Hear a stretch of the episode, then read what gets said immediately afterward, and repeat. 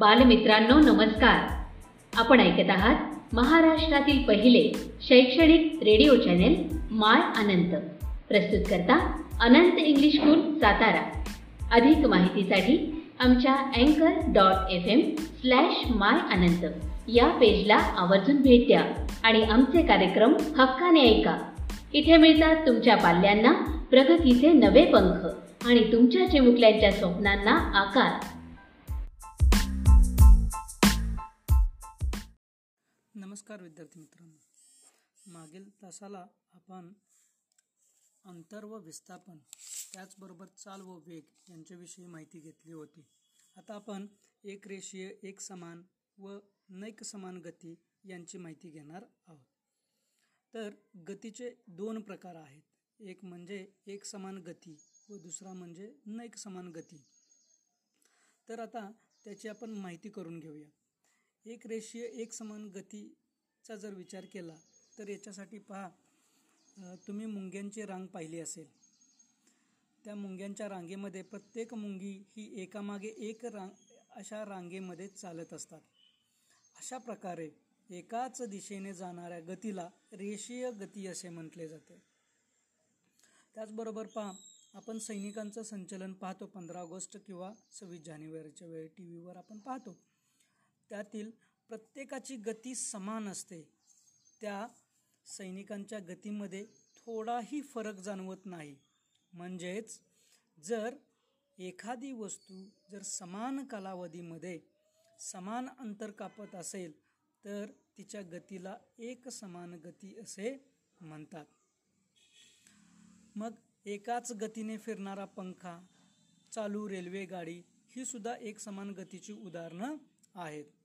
आता आपण नैक समान गती म्हणजे काय पाहूया. त्या रस्त्यावरील ट्रॅफिकमधून गाडी चालवत असताना त्या गाडीची गती कधी वाढते तर कधी कमी होत असते. तसेच तुम्ही घसरगुंडी पाहिली असेल त्याच्यावरून खेळलाही असाल तर त्या घसरगुंडीवरून खाली येत असताना गतीचा वेग जो आहे तो कमी अधिक होत असतो. म्हणजेच सुरुवातीला वेग कमी असतो नंतर मध्ये तो वाढतो व शेवटी तो कमी होऊन शून्य होतो. तर एखादी वस्तू समान कालावधीमध्ये असमान अंतर कापत असेल तर तिच्या गतीला नैक समान गती असं म्हटलं जातं. उदाहरणार्थ थांबणारी रेल्वे त्याचबरोबर सायकल चालवतानाची गती ही याची उदाहरणं आहेत. आता याच्यानंतर हे एकरेषीय एक समान व नैक समान गती समजून घेण्यासाठी पान क्रमांक चारवर एक तक्ता दिलेला आहे पहा. तर या तक्त्यामध्ये घड्याळाच्या वेळा दिलेल्या आहेत आणि यामध्ये अमर अकबर आणि अँथनीनं गाडीनं प्रवास करताना किती अंतर कापले आहे हे दिलेलं आहे. मग आता या याच तक्त्यावर आधारित काही प्रश्न विचारलेले आहेत ते आपण पाहूया. बघा या तिघांनीही प्रवास करत असताना नोंदवलेल्या अंतरातील कालावधी किती आहे? तर बघा घड्याळी वेळ दिलेली आहे त्याच्यामध्ये पहिली नोंद पाच वाजता घेतलेली आहे आणि दुसरी नोंद पाच वाजून तीस मिनिटांनी घेतलेली आहे. म्हणजेच त्या अंतर नोंदवलेल्या अंतरातील कालावधी किती आहे? तर तो म्हणजे तीस मिनिटांचा आहे. आता ठराविक कालावधीत सारखेच अंतर कोणी पार केले आहे?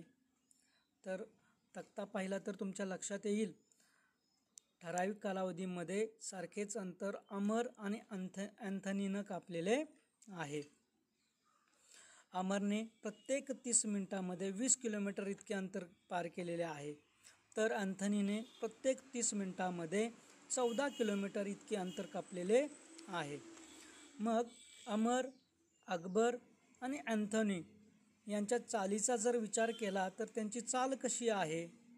तर पहा अमरने व अँथनीची जी चाल आहे त्यांची एक समान चाल आहे. आणि अकबरची चाल जी आहे ती नैक समान चाल आहे. आणि मग याच्यावरूनच आपणाला एक समान गती व नैक समान गती म्हणजे काय ते समजते. जर एखादी वस्तू समान कालावधीमध्ये समान अंतर कापत असेल तर तिच्या गतीला एक समान गती म्हटलं जातं. आणि जर एखादी वस्तू समान कालावधीमध्ये असमान अंतर कापत असेल तर तिच्या गतीला एक समान गती असं म्हटलं जातं. तर याच्यानंतरचा मुद्दा म्हणजे त्वरण.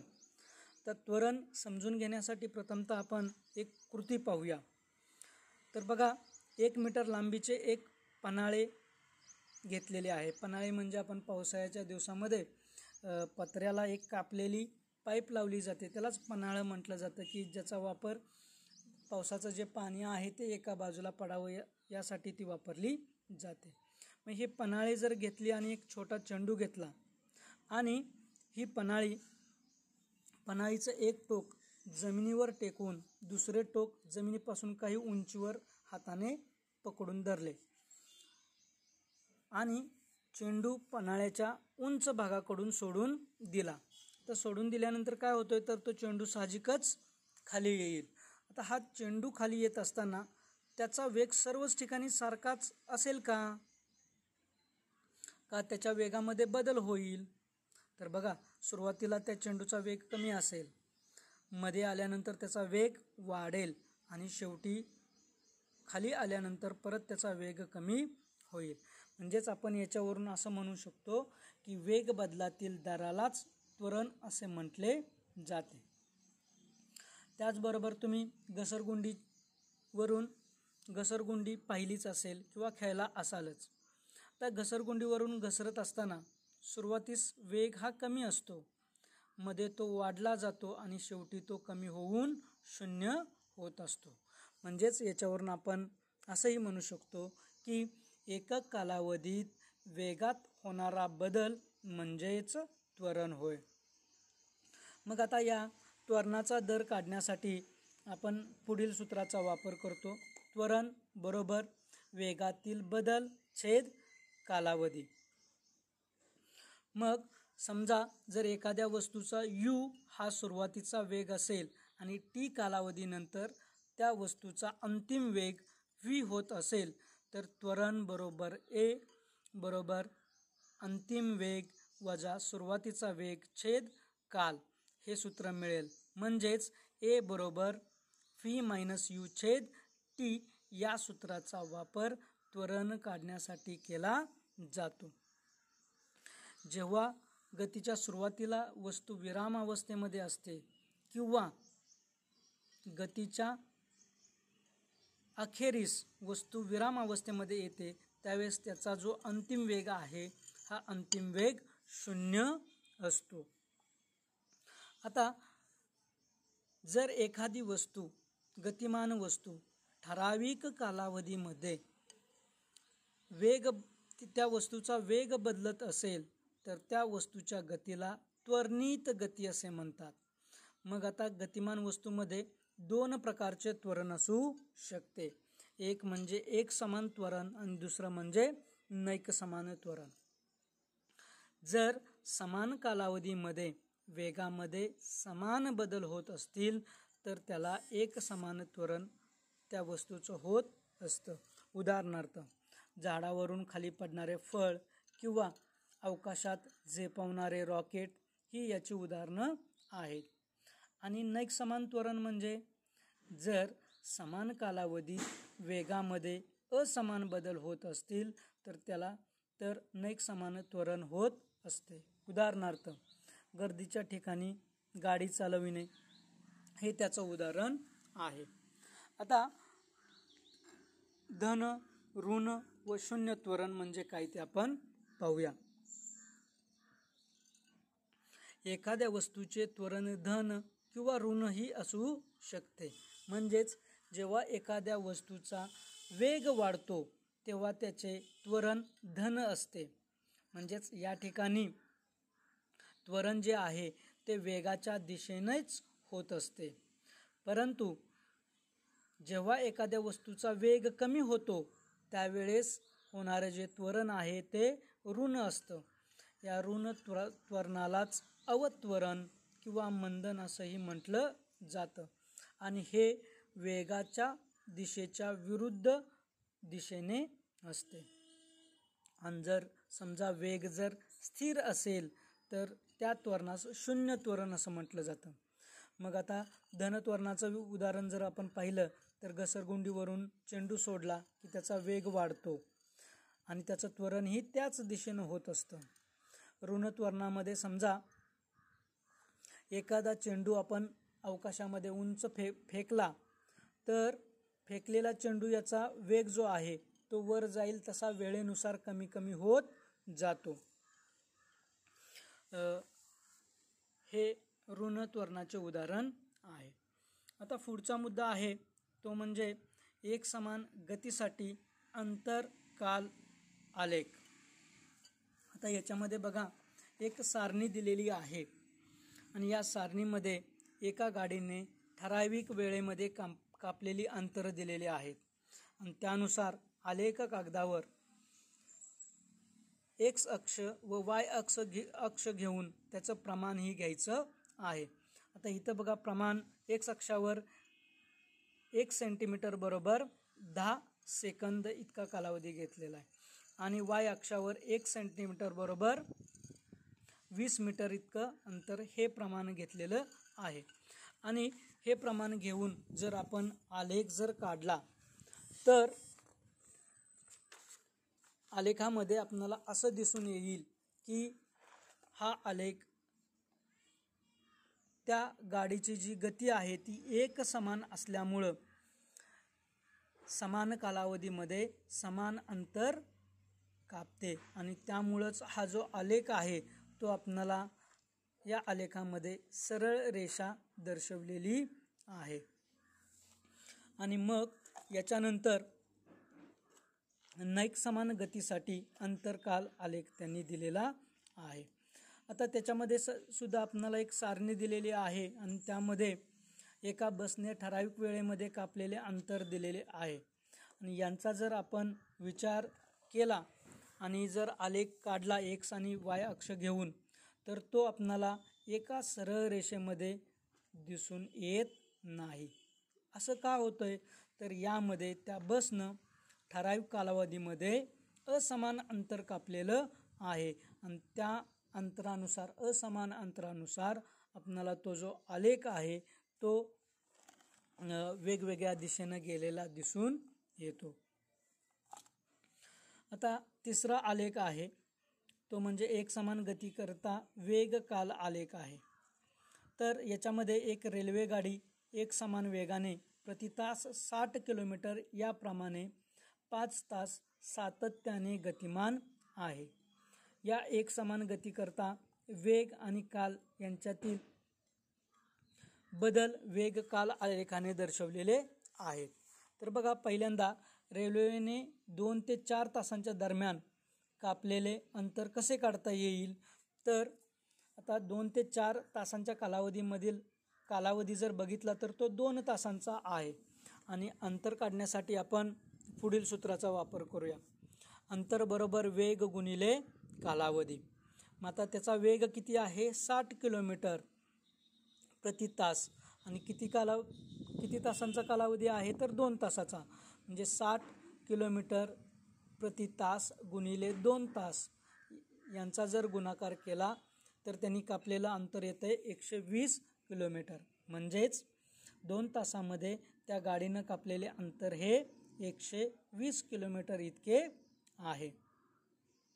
आता दोन ते चार तासांच्या दरम्यान रेल्वे गाडीने कापलेल्या अंतराचा व आकृतीतील एका चौकोनाच्या क्षेत्रफळाचा संबंध आहे का आणि इथे गाडीचे त्वरण किती आहे हे आपण पाहूया. आता या आलेख एक पॉईंट सातमध्ये वेगकाल आलेख दिलेला आहे. त्याच्यामध्ये हा चौकोन ए बी सी डी हा दिलेला आहे. तर याचं क्षेत्रफळ याचा काय संबंध आहे ते आपण पाहूया. तर चौकोन ए बी सी डीचे जर क्षेत्रफळ बघितलं तर क्षेत्रफळ बरोबर लांबी गुणिले रुंदी. आता याचा साठ किलोमीटर प्रति तास गुणिले दोन तास बरोबर एकशे वीस किलोमीटर. म्हणजेच त्या चौकोनाचं क्षेत्रफळ आणि त्या गाडीनं कापलेलं अंतर हे आपणाला एकसारखंच दिसून येत आहे मग त्याच्यानंतर एक समान गतीकरिता गतीकरिता वेगकाल आलेख दिलेला आहे. त्याच्यामध्ये सुद्धा ठराविक कालावधीनुसार एका कारच्या वेगामध्ये होणारा बदल सारणीमध्ये दिलेला आहे. आणि हा जर बदल वेगामध्ये होणाऱ्या बदलाचा विचार केला आणि त्याच्यानुसार जर आपण आलेख काढला तर तो आलेख आपणाला एक पॉईंट आठमध्ये वेग काळ आलेखामध्ये तो आलेख काढून दिलेला आहे. आणि त्याच्यामध्ये आपल्याला दिसून येतं आहे की एक सरळ रेषा जात आहे. म्हणजे याच्यावरूनच आपणाला असं कळतं आहे की त्याच्यामध्ये समान कालावधीमध्ये अंतरामध्ये समान बदल झालेला दिसून येतोय. मग ठराविक कालावधीमध्ये वेगामध्ये समान बदल होतोय. हा वेग त्वरणित असून त्वरण हे एक समान आहे. तर प्रत्येक पाच मिनटामध्ये वेगामध्ये किती बदल झालेला आहे? तर प्रत्येक पाच मिनटामध्ये वेगामध्ये आठ मीटर प्रति सेकंद इतका बदल झालेला आहे. सर्व एकसमान त्वरणित गतीसाठी वेग काल आलेख हा सरळ रेषाच असतो. आता नैक समान त्वरणित गतीसाठी वेग काल आलेख वेळेनुसार त्वरणामध्ये होणाऱ्या बदलानुसार कोणत्याही आकाराचा असू शकतो. मग या आलेखाच्या साहाय्याने कारने दहा सेकंद ते वीस सेकंद या कालावधी दरम्यान कापलेले अंतर आपण मागील रेल्वेगाडीच्या उदाहरणाप्रमाणेच काढू शकतो मात्र या ठिकाणी कारचा वेग हा स्थिर नसून एक स्व एकसमान त्वरणामुळे तो सतत बदलतो आहे. अशा वेळी आपण दिलेल्या कालावधी दरम्यान कार कारचा सरासरी वेग वापरून कारने कापलेले अंतर काढू शकतो. तर आलेख जर आपण पाहिला तर आलेखावरून असं दिसते की कारचा सरासरी वेग बरोबर बत्तीस अधिक सोळा छेद दोन बरोबर चोवीस मीटर प्रति सेकंद. आता याला दिलेल्या कालावधीने म्हणजेच दहा सेकंदांनी जर गुणले तर त्या कारनं पार केलेलं अंतर आपल्याला मिळेल. म्हणजेच बघा अंतर बरोबर चोवीस मीटर प्रति सेकंद गुणिले दहा सेकंद बरोबर दोनशे चाळीस मीटर इतके होते. मग आता मागील उदाहरणाप्रमाणेच कारण कापलेले अंतर चौकोन ए बी सी डीच्या क्षेत्रफळा एवढेच असेल का याची आपल्याला पडताळणी सुद्धा करून घेता येऊ शकते. अशा प्रकारे एक समान आणि नैक समान गतीसाठी हे जे वेगवेगळे आलेख आहेत या आलेखांची आपण माहिती घेतलेली आहे. धन्यवाद.